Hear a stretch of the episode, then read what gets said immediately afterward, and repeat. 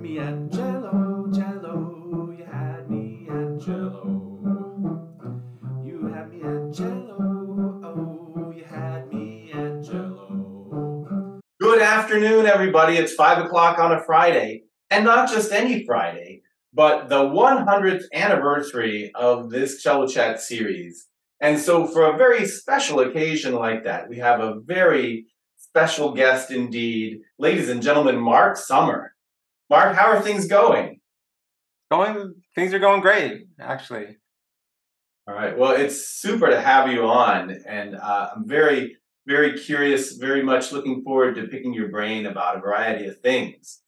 Uh, so, I mean, on the one hand, we'll we'll definitely put in some links. Obviously, you're uh, extremely well known, and you this you've done other interviews as well. We'll put some of those in for people's edification if they're not familiar with all of them. But I, I still I would like to still ask you to, if you would, walk through aspects of your musical journey because if nothing else, it's interesting to hear what stands out to you. So Sure. can, you, can you give us a bit of the how you got to be Mark Summer? Uh, you'd have to ask my mom about that. Well, first of all, you know, I had I, I like to say I'm in recovery from classical music. um, because it was very challenging for me because I was very interested in rock and roll and later on blues and jazz. And meanwhile, I'm doing this very serious discipline that I was somewhat pushed into by my father. So it's that, that kind of that's the old story of how things used to go. You would play the cello, you know. Yeah, it literally took me to a music store, Reseda House of Music in, in San Fernando Valley. Pointed up to pointed to the um, instrument on the top shelf, way up high. Said, you know what that is? I said, you know, I can almost remember the moment, but I can't quite catch it. I think so is all I can remember. I, I, I think so. My dad says that's a cello, and I want you to play it. So that created all sorts of difficulties later on, when when um, when I was trying to figure out, you know, what's mine and what's his. So, but but you know, I've had a I've had a very interesting career. I am, I kind of say that I'm semi-retired because I I actually ended up getting um, diagnosed with Parkinson's about five years ago, and you can tell in my head's moving. It's called dyskinesia. Think of it as I'm very excited. Hopefully, it won't distract too much. Um, and and also wanted to say there's there's a I give to give a shout out to Michael J. Fox and a new movie. I want to say Apple Plus on Apple Plus um, called Still, which is an ironic title because with as you can see you can he he he has a he has he's had Parkinson's for a very long time and and he's he has much more of, of a handicap situation than I have and hopefully will ever have but um so that, that's that's that's it about Parkinson's. I'm certainly willing to talk about it with any any of you who have it or know someone who has it. I, I'm very free and easy with talking about it. it. It's like the gift that keeps on giving, Hmm. but the gifts that it brings are challenging. So Hmm. so Well, so Go ahead. no, I was just gonna say, um, in terms of how I got to be Mark Summer. Um, so so so I started out playing the piano, and I took piano lessons as a child from seven to nine years old, and I loved the piano. I remember we had the, the most terrible piano that you've ever seen, never been tuned, I think. Um, but I went to my piano lessons, and I found I found myself having difficulty with two clefs at one time. I don't know, my brain didn't like it, or everybody has a problem, you know. And I, I would kind of be going from one clef to the other, trying to play them. And probably because of that, I didn't practice all that much. And what I would do was I would sort of start making up what I thought the music was supposed to be. And I was starting to improvise even at seven years old, which was very important for later years, you can imagine. So, so I could improvise. My teacher didn't like that very much, and she, she actually let me go, as they say, after two years. Um, and I wasn't that sad about it because I was already playing for fun. Uh, you know, I, for fun. That's that's that's a great thing to to be joyful and make music, whether you st- studied it carefully or not.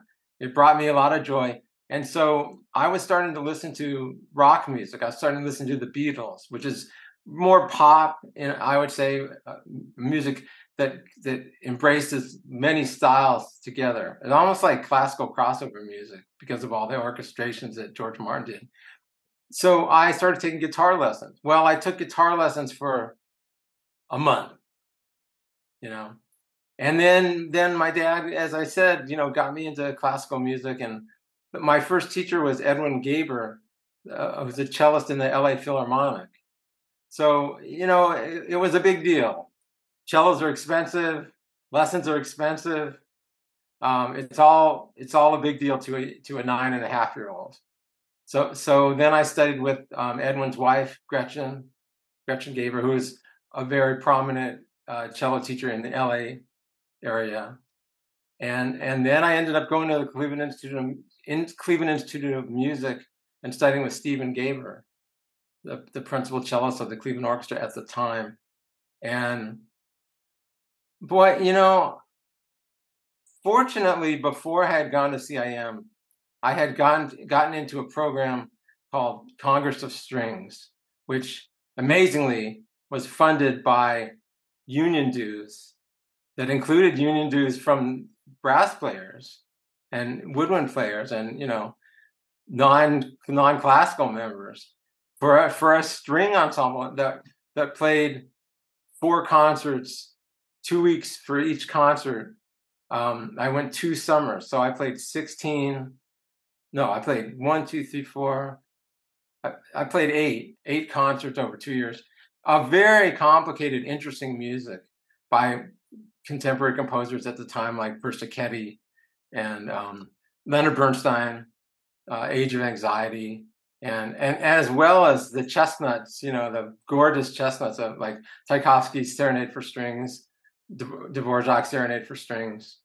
And so, so all of a sudden, I was enjoying playing in an orchestral, an orchestral situation. You know, it was all strings, so it's all it's kind of like your brothers and sisters of, of the music, music world.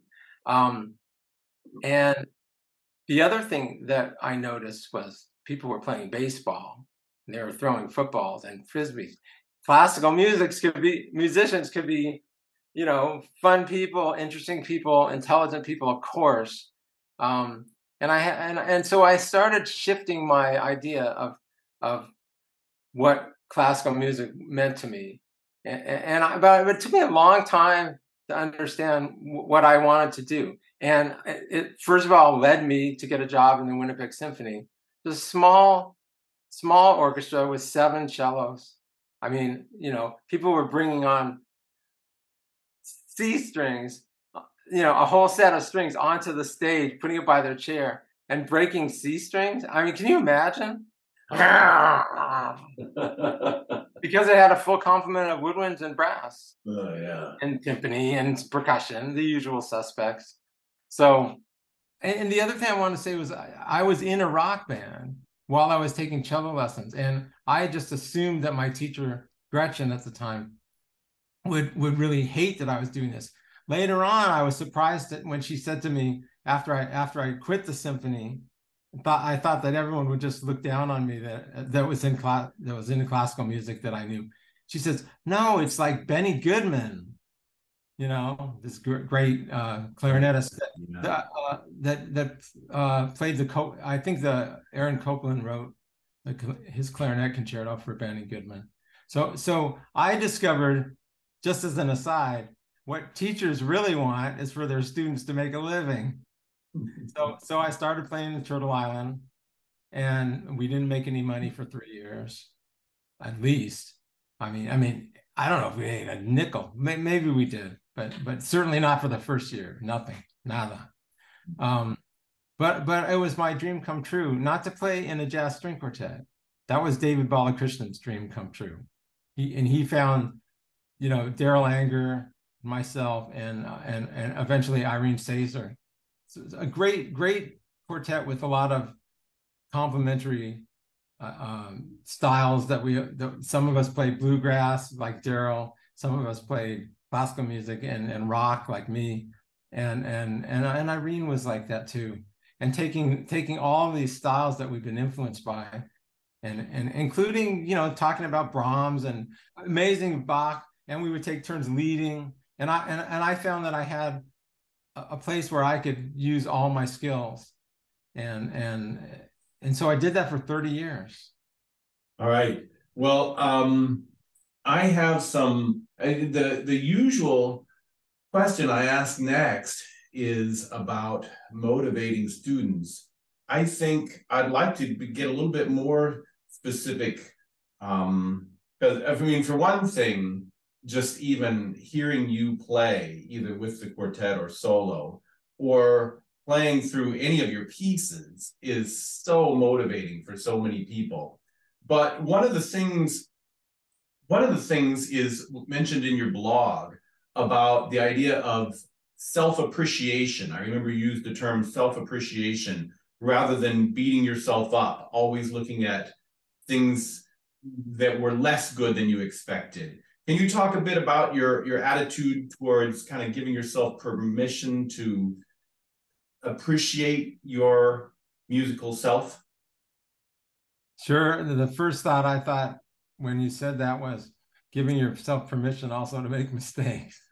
See, seeing seeing the process and having the maturity to to realize that it's a it's a complicated subject how to be how to how to how to be true to yourself take what your teacher has to offer the special gifts that they have why you decided to study with them in the first place and to make something intelligent and and and and, and fulfilling. And i have to say it's almost like an immaturity that that, that i had for myself of i need to please my teacher.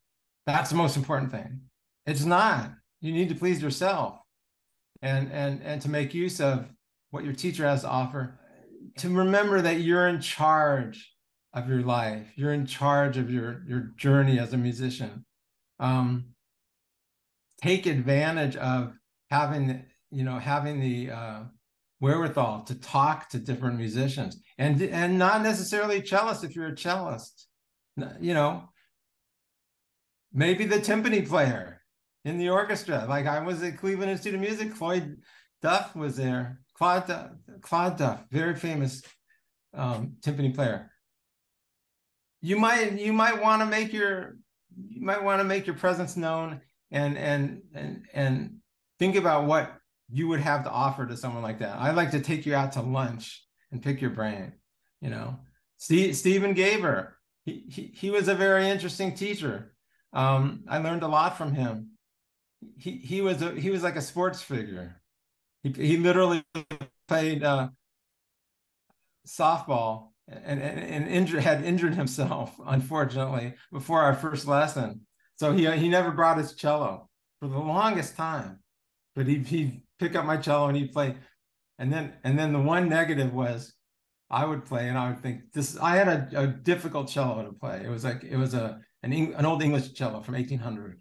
And, and this was before everyone was buying modern instruments that were much easier to play and so healthy. I, I, I have I've had two modern cellos by by Joe Grubaugh and Sigrun Seifert. And so so he would he would one time when I went to Blossom Festival, Blossom Festival School in um, Kent State, and he came in. So the orchestra played the night before. He came into lesson and he had his eyes closed and he was like, and he takes my cello and he. I was doing um, a Mozart string quartet where the cello plays all these great variations. Bum bum bum bum bum bum bum bum bum bum and I could never get it the way I wanted it to sound. And he sat down and just, of course, you know, he played it many times. So, yeah. Well, with your, you have taught individuals and then you teach in group sessions as well. Um, I'm just wondering, you know, to what extent do you find yourself um, trying to address for students, you know, getting outside of either a perfectionist tendency or the pleasing the teacher and get inside their own priorities in a way. Like another thing that you have talked about before, I think more in terms of how you compose is getting in the zone. But there's something about getting in the zone when you're practicing too, wouldn't you say? Yeah, and that's a really tough thing for, for me. For me, some some people are just great practitioners. You know, for for me, with with a perfectionistic approach, the problem is very quickly you can get sort of you can sort of i don't know get sandbagged by yourself you know? It's like okay i have to practice because i'm supposed to practice a lot. And and i'm supposed to play I, I think one of the things i've always suffered from in my life is the feeling that i should know things before i've even learned them. So so and then if you have a teacher that plays for you that's been working you know you know they're usually much older than you and it's just it's it's you put yourself at a terrible disadvantage you know so so that the musicality that you have and that you're learning to expand upon sort of goes away in a, in a sense. And you're like I, I have to play like my teacher. But how do i do that? And and and what what can i do now in my lesson? All of a sudden with that tremendous pressure of performance you know it, it can be very um very difficult to to be using an understatement. Um, but it's a it's a it's an opportunity if you can work through that and and you know you take that lesson those, those lessons of, of playing for yourself of being kind to yourself and and learn and and it's again it's maturity like growing up it's funny that i'm using that word Gretchen Geber used to say, Mark, it's a question of maturity. That's how she said. Um, but it's it's true. It's like, how can I help others? What do I have to offer as an artist? You know, why am I doing this? I mean, God forbid if you're doing it for the money. You know, it's a, you're you're in the wrong business. my mother said to me once, and she's don't you don't get me wrong, she was my biggest supporter. She's still alive, and she, you know, I still play for her. I play piano for her. I I, I write original music. I play for her. She goes, "Oh, honey, that's just wonderful." You know, youngsters these days they have so many distractions and they have so many short attention span things, their phone, everything. But the ability to just find what it is that you're that you like about a particular musical line and what it is you want to say through it. I mean, in a way, it seems to me that your approach, you are willing to look at all sorts of other sources for inspiration piano, guitar, bass, you sing, um, you know, you look at different styles. But then when you practice or when you compose, you're not trying to be something other than you know you're you, you let you, the musical idea kind of go where it wants to go when you get in the zone. Is that is that safe to say? Yeah i mean again i'm coming back to something else. Like i'm in the zone when i'm performing. The zone of practicing the zone that goes with practicing not so much. And so that that's my own individual bugaboo. I mean how to get mm-hmm. in that place so sometimes I have to, well, it's a few things. It's been recommended to. Uh, I'm I'm really a practitioner, literally, of of doing meditation. Tibetan Buddhism has been a big part of my life. Um, other other kinds of meditations, getting yourself not in not in see being in the zone. So, yeah, of course you want to be in the zone, but it, it, it sounds like it has a tinge of, you know, I've got to be in the zone, then I'll do good work. I mean, maybe a gentle zone, a, a, a zone that a zone that has some extra oxygen, so you can go, hmm. You know, yeah, I want to play like my teacher, if if if if that's what you want, but I want to play my like myself. I need to get to that place through my process. Um, I did. I was taking some notes about what I want to talk about, and and it's a real art to learn how to practice well. Um, I remember meeting Yo Yo Ma a few times, and the last time, one of the last times I saw him, it's been a while. Um, he was he was. I live in the San Francisco Bay Area, and he was playing with the San Francisco Symphony, and and and so he said he was playing the um, Sinfonia Concertante by Prokofiev. And I said, Oh, I, I, didn't know the piece, but I knew it must be difficult because Yo Yo Ma is playing it. So I, said, I said, So how long have you been practicing it? Thinking he's going to say a year. Because, you know, when you're a kid, you know, you're, you're practicing music for quite a long time relative to when you come pro, you know. And he said, two weeks. And I said, two weeks, yo yo, how is that possible? He said, well, he said, um, I know what I can do.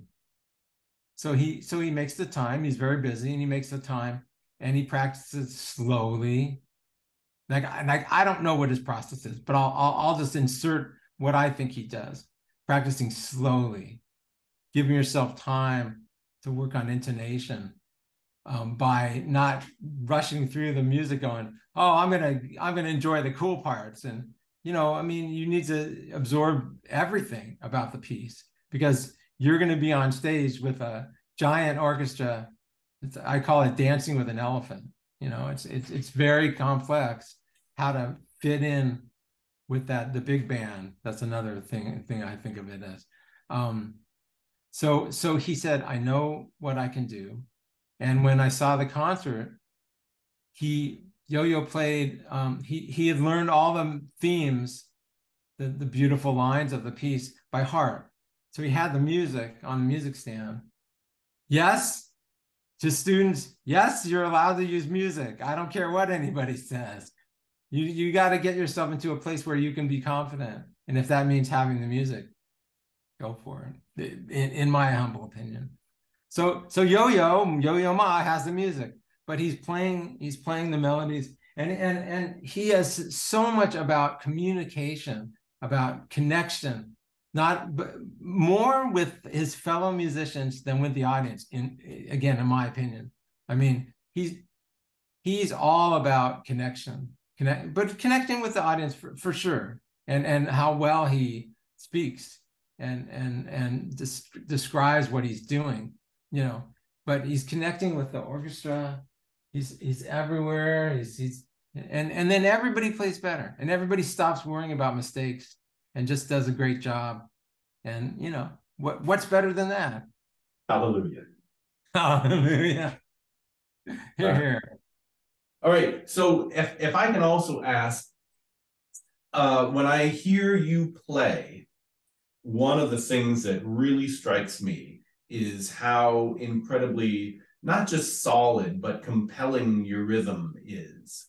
So i just i wonder for example i mean like in Julie-O there are rhythms i know we're entitled to take rhythmic license in in our art but there are certain rhythms that it seems like quite a number of people don't play accurately. Um, and I'm, I'm sure that all the rhythms that you do in several of your pieces that that you're you're just finding something that that you like and then you figure out okay now how do i have to notate that how do i have to write it down but yeah. you bring such a solid rhythmic foundation as like a precursor to everything you do so how do you teach rhythm to youngsters or how do you kind of try to or when you do workshops, convey the need for getting that level of just tem- temporal commitment to the music, kind of have to coin a phrase. Temporal commitment. I don't know. I'm making it up. Great. That's awesome. That's a good name for a, for an album. Um, well, I did I mention I was in a rock band? Yes, I did. So I taught myself how to play drums. I love drums. I love percussion. I love the way that bass and drums go together to, to, to create a foundation so that so that other musicians can play over it. Um, so so when I I've done a lot of teaching, but but most of it has been in group situations where because Turtle Island would get hired for a concert, and with that concert would be would be teaching doing a lecture demonstration, which is a presentation without instruments, but but doing workshops where the students would bring their instruments. And I, I I know I was trying to I was trying to teach this crazy piece or these these concepts of of, of using the, the cello as a percussion instrument, um, using it as a bass, using it as a drum, bass, uh, trying to, to, trying to imitate the sounds that and qu- quality of the phrasing that a tenor saxophone would use.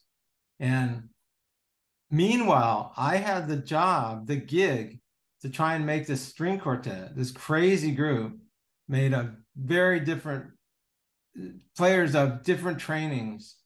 You know, Darol Darol was an amazing, is an amazing bluegrass player. And and and what did what would I have to, to say about bluegrass? Uh, had I ever played it? No. Um, just just a little bit, just a little bit. I had I, I had improvised on the cello for a year. Um, hopefully, you're going to get to hear one of one of the first pieces that I wrote called "Frozen Buddha," which is which is uh, in Canada where I was working, is, is the equivalent of cosmic bliss in the United States, a frozen dessert that's a vegan ice cream is what it is. But the style is um, 60s jazz, almost like something on the TV show Mannix, which nobody that listens to this is going to know about, you know. But um, so so so to get to get students to, to be able to have the the rhythmic foundation that I have is not easy. You know, people say they want to learn how to play other styles, and then you then I'll say, well, what are you listening to? Are you listening to jazz? Are you listening to blues? Are you listening to rock? Well, a lot, it's changing. It's changing a lot, but it's still possible to, to have a student that says, "Yeah, I want to play jazz," and then you go, "Well, what do you do? You listen to jazz?" Well, I, I, I want to. you know, it's very, very important. When I started improvising on the cello, seriously, after already doing all this playing, uh, playing electric guitar, playing drums, you know, playing key, keyboard, you know, Vox keyboard organ, um, I went to the main library in Winnipeg and checked out all the jazz string recordings that they had with Stephen Grappelli and Stuff Smith and Joe Venuti and bass players like Ray Brown and um, Sam Jones. Some of those bass players actually played cello. Uh, in there'd be a bass player and a cellist. The, the the the bass player, the famous bass player like Sam Jones, uh, Ray Brown. Ray Brown, by the way, I, I talked to him and I said, Ray, um, why aren't there more jazz cellists? He goes, the damn strings are too close together. So I think a lot about embodying rhythms. And I think that the, the idea came from not just the idea of tapping your feet, all the things that I was told not to do, you know, expressing your, your using your body, but um, but getting getting the rhythms in, into your body by dancing.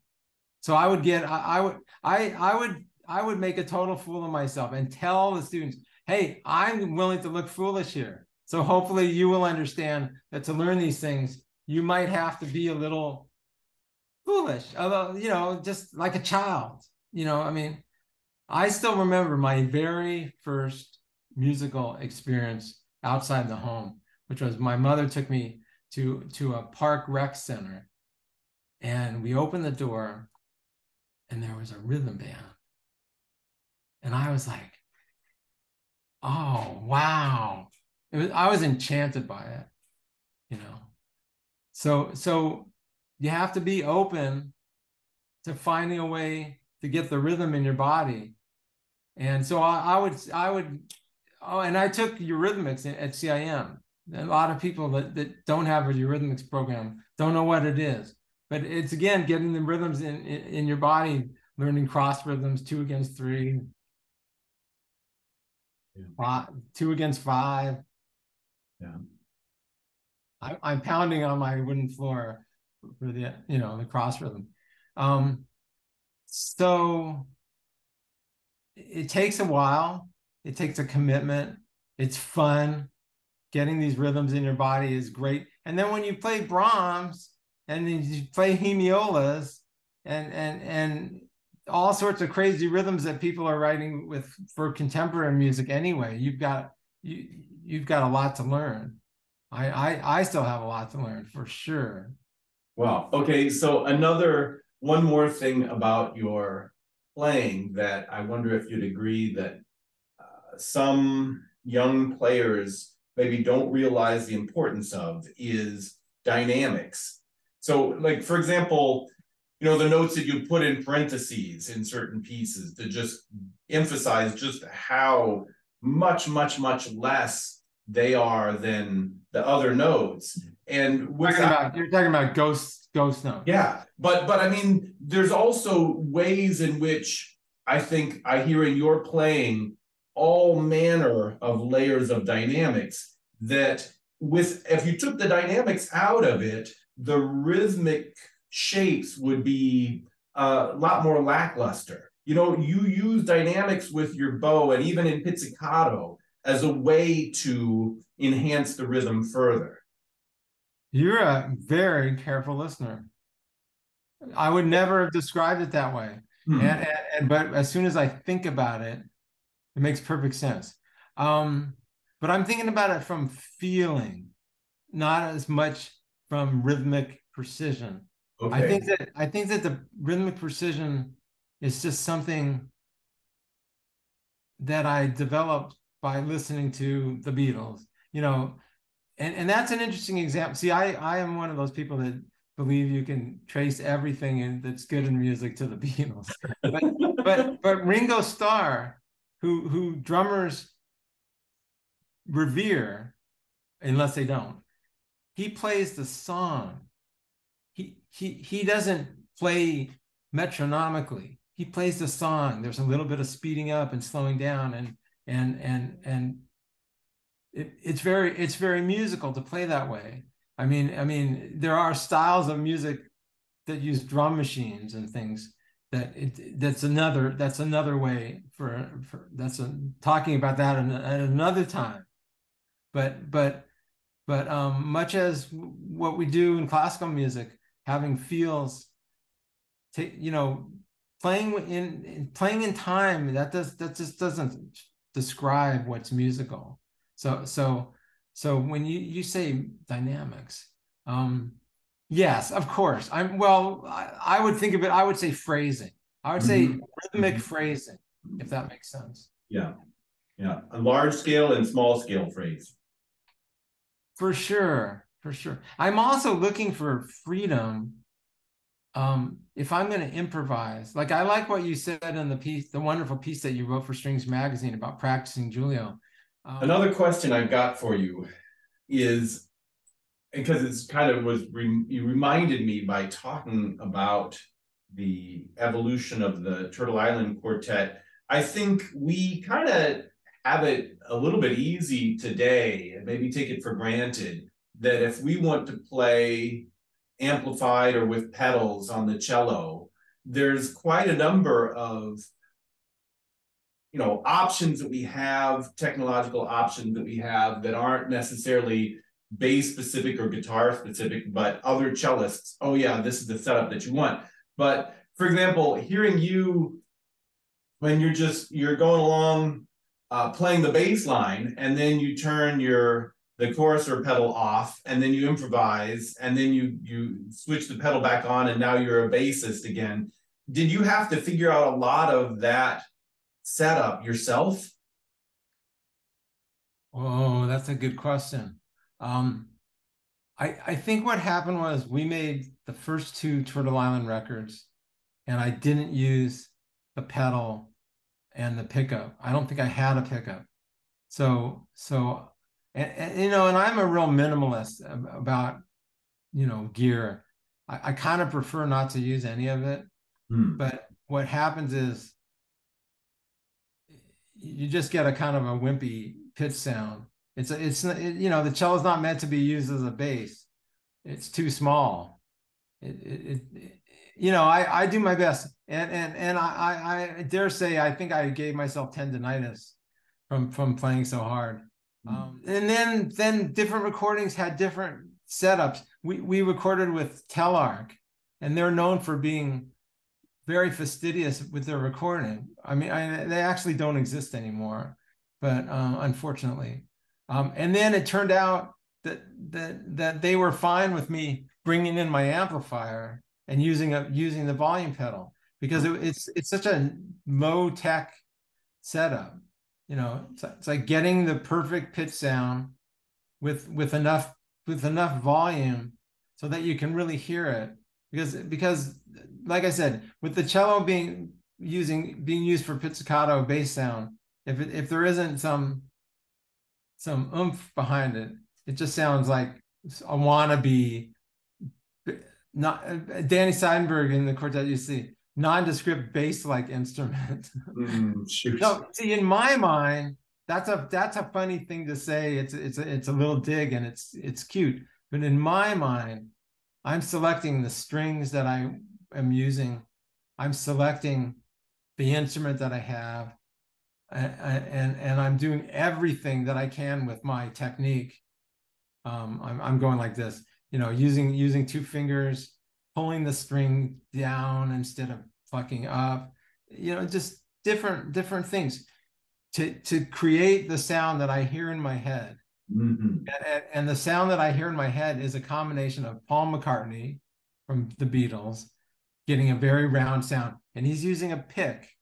So he's starting the note cleanly. Now, I'm not going to do I tried to use a harp pick, I tried to use a guitar pick. I don't like the sound. So, so, but I hear that sound, I hear that clarity. And then somebody like Paul Chambers, warm, warmth, a little bit fuzzy sounding, uh, musical lines, you know. Then there's John Patitucci, really clear, really in your face, you know, in, in my in my memory of John. Um, clarity. So so I try to have all of that. And I and I and I use a lot of um, glissandos and things again to to to have a feel and to have the rhythm be unassailable. It's got to be really. I won't use the word perfect because that would make no sense in light of this conversation. Fe- to feel right, Yeah. to to feel it in your gut. Yeah, yeah, well said. Now, let's see, maybe somewhat in closing, maybe you have some thoughts about finding joy as a musician and in the field of music that you'd like to share with the audience. Yes, the words of wisdom from a an old time touring musician. Well, one of the things that I sort of said this before, but I'll say it again. It's like how to be helpful, how to how to work with other people, and join together to create something bigger than what you could do by yourself. I mean, I like playing solo cello music. I like writing solo cello music. Um, I'm comfortable with it. Um, it's it's in my control in a sense, but but there's nothing quite like playing with other people, you know, and and connecting and and making something larger than than could be done on your own. Um, that's that's very important to me. And and and as an aside, also I'll say, you know, I've dealt with a lot of anxiety issues, and I know musicians tip very commonly suffer from anxiety. Um, and I notice as soon as I have the thought, I'm here for the audience. I'm here to give. I'm here to work with people. You know, if I'm rehearsing, I'm here to make other people sound better. And it, you know, then it all changes and the anxiety goes away. And, and, and the anxiety gets turned into energy that improves the performance. I, I dare say the best concerts that I've had are the ones where I forgot myself. And and and and really your your ego goes along for the ride. It's like once in a while it says, This is pretty good. Yeah, yeah, yeah. Don't get in my way, ego. You know, don't don't get in my way. But that's good. That's good that you notice that it's going well. But if I spend a lot of time going, it's going well, the next thing I'll go, oops, it's not going so well. I mean, maybe. And then and then I'll remember it's not about perfection. It's about well, for one thing, it's it's about appreciating the perfection of the moment itself, that we're here, that we're alive, that we are blessed to be able to play this amazing instrument and that and that we can do we can inspire people. You know, in our in our country, people don't a lot of people don't play instruments. They go, Boy, I really wish I played the cello. I go, Great. Why don't you take lessons? Oh, I'm I'm much too old for that. I was like, well, if you don't start now, you're gonna be dead. Um, you know, I've had I had a student that she was say she was like 70. That seemed really old when I was 25. She was studying classical guitar, she was studying piano. So she had two instruments. And classical guitars, you know, it's it's not it's not like playing folk guitar with three chords like I do, you know. She was doing complicated repertoire and then she was doing complicated repertoire with the piano. And then she was taking cello lessons with me. That's three instruments. Then then piano is very difficult. It's the it's I always say it's the easiest and the hardest instrument of all. and cello, people used to say, no, there's two two of the most difficult instruments: the cello and the French horn. French horn because you never know what's going to come out of the French horn. You, you you could really have a blooper, so to speak. And and with the cello, the expectations are so high now to, to play this fairly large instrument and be able to get around it you know, so that you can really do just about anything on it. It's not easy. Yeah. Yeah. But worth the pursuit. Yes. Yeah.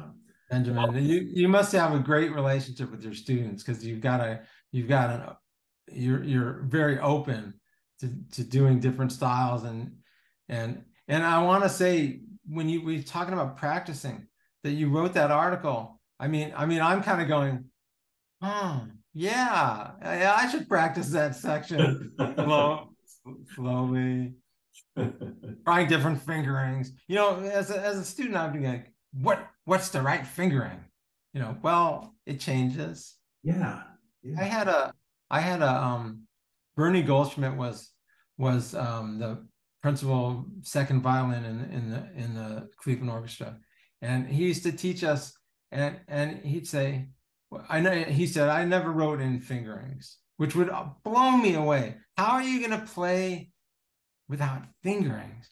Well, you know, he had a lot of experience, and he would try different things. And one day, you know, I mean, maybe not one day, and then the next day, but you you you might want a different fingering as you progress along the path and and and you want to try different things. Someone showed me an amazing fingering. I can't describe it to you but for the um, sixth Bach suite the the prelude where i can't i can't say it because i still don't understand it but it was a completely different fingering. It was a completely different idea because you're because you're playing this piece written for a five string cello you know and and you've only got four strings. So you're, you're way up in, in that's what makes it so difficult so he found his found his way around, or somebody taught him it, and he, you get it.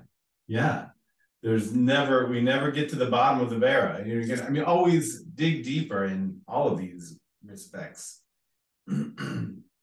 well, thank you so much, Mark. There's a lot, a ton of inspiration and motivation in in uh, so many of the things you said. So I sure appreciate sure appreciate your time and getting to visit with you. Thank you. You're welcome. My pleasure. And and um, I've got lots of music that I'm working on. I, I, I intend to write some music for piano and cello, which is which is you mentioned you mentioned about um, writing the music down. That's really that's really what slowed me down. I, I, I wish I didn't have to to do that in order mm-hmm. to share it but it, but it, it, would be a little unrealistic to think that I could do it any other way. So, mm-hmm. so oh, I can't wait. Can't wait to hear Frozen Buddha. I can't either. yeah. All right. Well, thanks again, and best of luck practicing this week, everybody. We'll see you this time next Friday. Take care. Awesome. You had me at Jello, Jello. You had me at Jello.